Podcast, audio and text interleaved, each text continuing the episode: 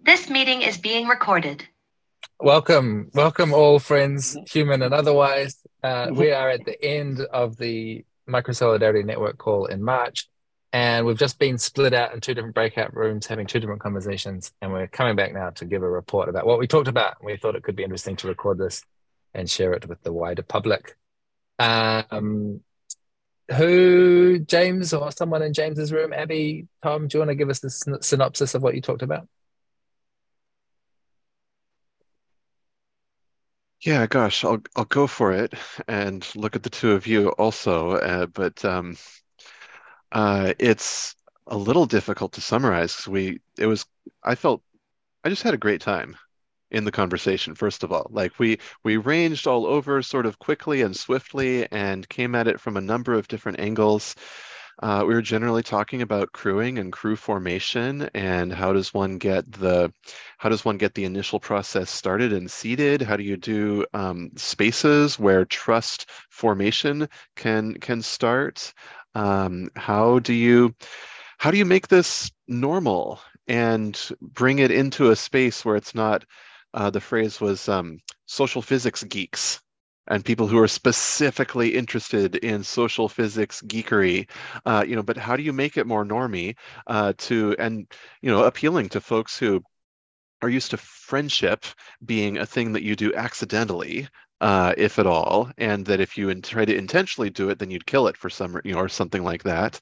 Um, and getting into this space where uh, I think we identified crewing as um, needing in, in intention uh, and a like a group self-awareness as a couple attributes that that need um, you know that, that make a crew a crew rather than just oh it's just some random group of people that hang that hang out or are hanging out at this moment but just might disappear dissipate into nothingness uh, you know the the next week or something. Um, but yeah the attraction the drive uh, seems to be there uh, talking about co-working, co-housing, uh, you know, the drive toward community and belonging and supporting each other. But it's still quite quite weird uh, to you know in a in a co-working Slack, for example, to to say who wants to get together and make a crew, uh, you know, without a specific like oh to help each other with marketing or you know what but just to to be together to support each other to like oh what what what kind of woo? Or you know there's there's the, the, the existing patterns or structures or scaffolding or rails aren't there. And so you kind of got to build those along with the whole thing. So that's what i've got. Mm, that's awesome. Thank you james. Abby or tom do you want to add anything to that synopsis? I, I was just going to actually James again because it's, it's his thing, but I was just going to suggest James maybe it was really interesting to hear about your crew formation events that you run with the intentional community. So maybe you could share a little bit about that. Right, intentional society has done some crew formation events and had some fun crews in the context of that existing community. And that community focuses very much on face-to-face interaction. So we don't um, we don't have the low bandwidth, like we don't have really have a chat or a forum uh, active, and that's that's not the seeding place. People show up to a call uh, and start getting to know folks. Kind of, it's distributed, virtual, but but face-to-face. So um, yeah, there's um you know, there's a there's a mechanism, there's a structure uh, that can be used that almost looks like a, little bit like this meeting, uh, where people get together. Uh, people who might have a desire start to self-identify as as callers of a crew, and then work on their call. Uh, and maybe get a little discussion of like, oh, what makes a good call, or what do I really care about, and then come together and do like a pitch round. Uh, and it kind of works a little bit like open space conferences, uh, people just come up and pitch their talks and put them on the calendar. Uh, and then the callers fan out to breakout rooms. People follow them. Interested folks follow them to breakout rooms, uh, and that's how we do a you know crew formation scaffolding structure inside of of our community. I think. So, sorry. I think a little gem uh, from our conversation was um, sharing our observation that the micro solidarity uh, discord can feel a bit like a cavernous hall sometimes. Um, and um, i guess um, maybe people may be finding it kind of a bit empty when they when they uh, join it. And like what would stop say the forming of a crew formation channel or maybe there is one already.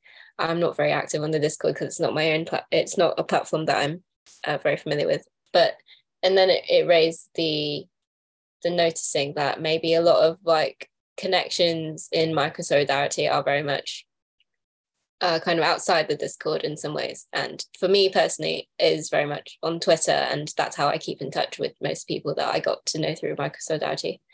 And yeah, is it a matter of I guess bringing that activity to the Discord, or um, at the end of the day, um, encouraging people to tap into that activity that is happening outside of the Discord? Yeah. Yes, very good question. I uh, share your experience of the cavernous cavernous hall. Um, I'll just say briefly that anyone that wants to bring some experimental facilitation energy to Discord, you can count on my support. Uh, I'm not going to be do it, doing it. I find digital facilitation not to be so rewarding, but I know there's there's amazing people there and such great opportunities for like initiating some new stuff, and the right person coming in will, I think, achieve great things. Um, let's hear from the other half of the room we talked about the possibility of having some kind of gatherings, plural, in the uh, Northern Hemisphere summer. Is there anyone from that group that wants to tell us what happened?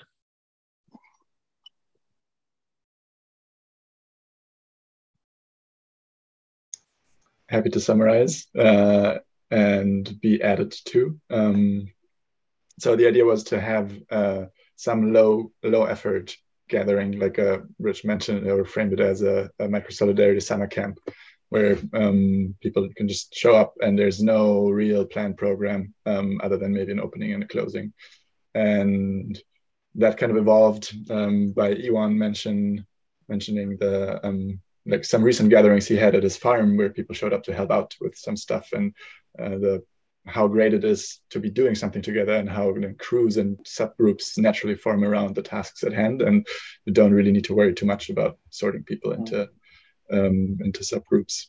Um, and also you don't need to worry about putting on a program because people are just getting busy and getting to know each other um, while doing something.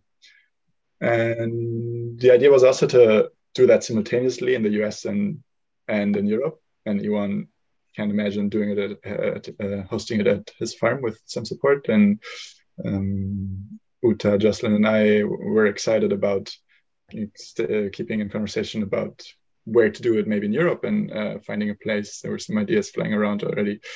Um, yeah, that's all I can think of right now.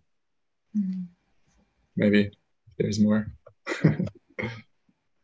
Yeah, that was great, Jonas. Maybe I just add, like, I find it an interesting point around, um, like, around the micro solidarity network and finances, and and what does it mean to create um, to create a network event that I imagine it being mostly a non-profit event, but if there is some surplus people want to contribute, or if we ask for a bit of surplus for the people organizing it to, um, yeah, be compensated for their time, like that there would be a share going back to the Micro Solidarity Commons, and that already that's quite a new or a reason. Well, I suppose beyond the Open Collective, like the three euros a month, that's that's a reasonably like maybe a next step for the network to look at, like what do you do with our shared finance? Mm-hmm. Um, and I find that yeah important to to highlight like maybe a bit of an evolutionary step.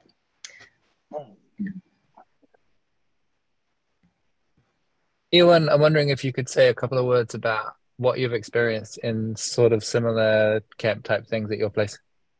Just to give us yeah so we, we've had like i guess four. We had one in october and three since january and uh, we've had basically up to about 20 25 people and it's a mixture of people camping and like staying inside because we have like a tiny house a bus a yurt and um, some guest guest rooms inside.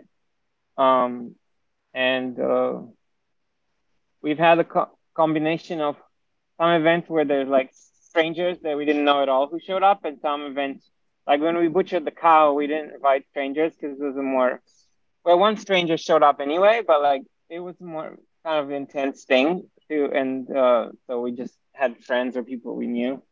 Um, so um, let's see.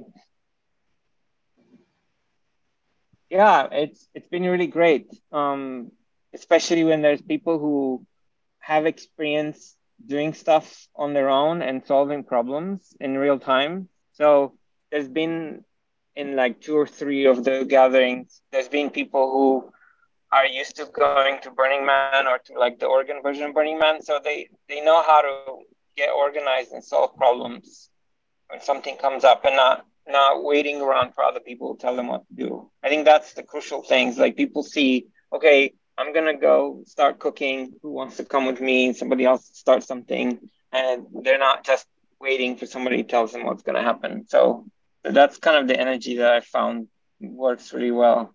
When when there's like initiative to do different things that come from multiple places. Um, yeah, I'm not sure what else to share, but there's a lot of land. It's 125 acres, and there's a lot of room to roam beyond our land in the woods. So there's and there's creeks and animals, and so there's a lot of things to do, and uh, yeah.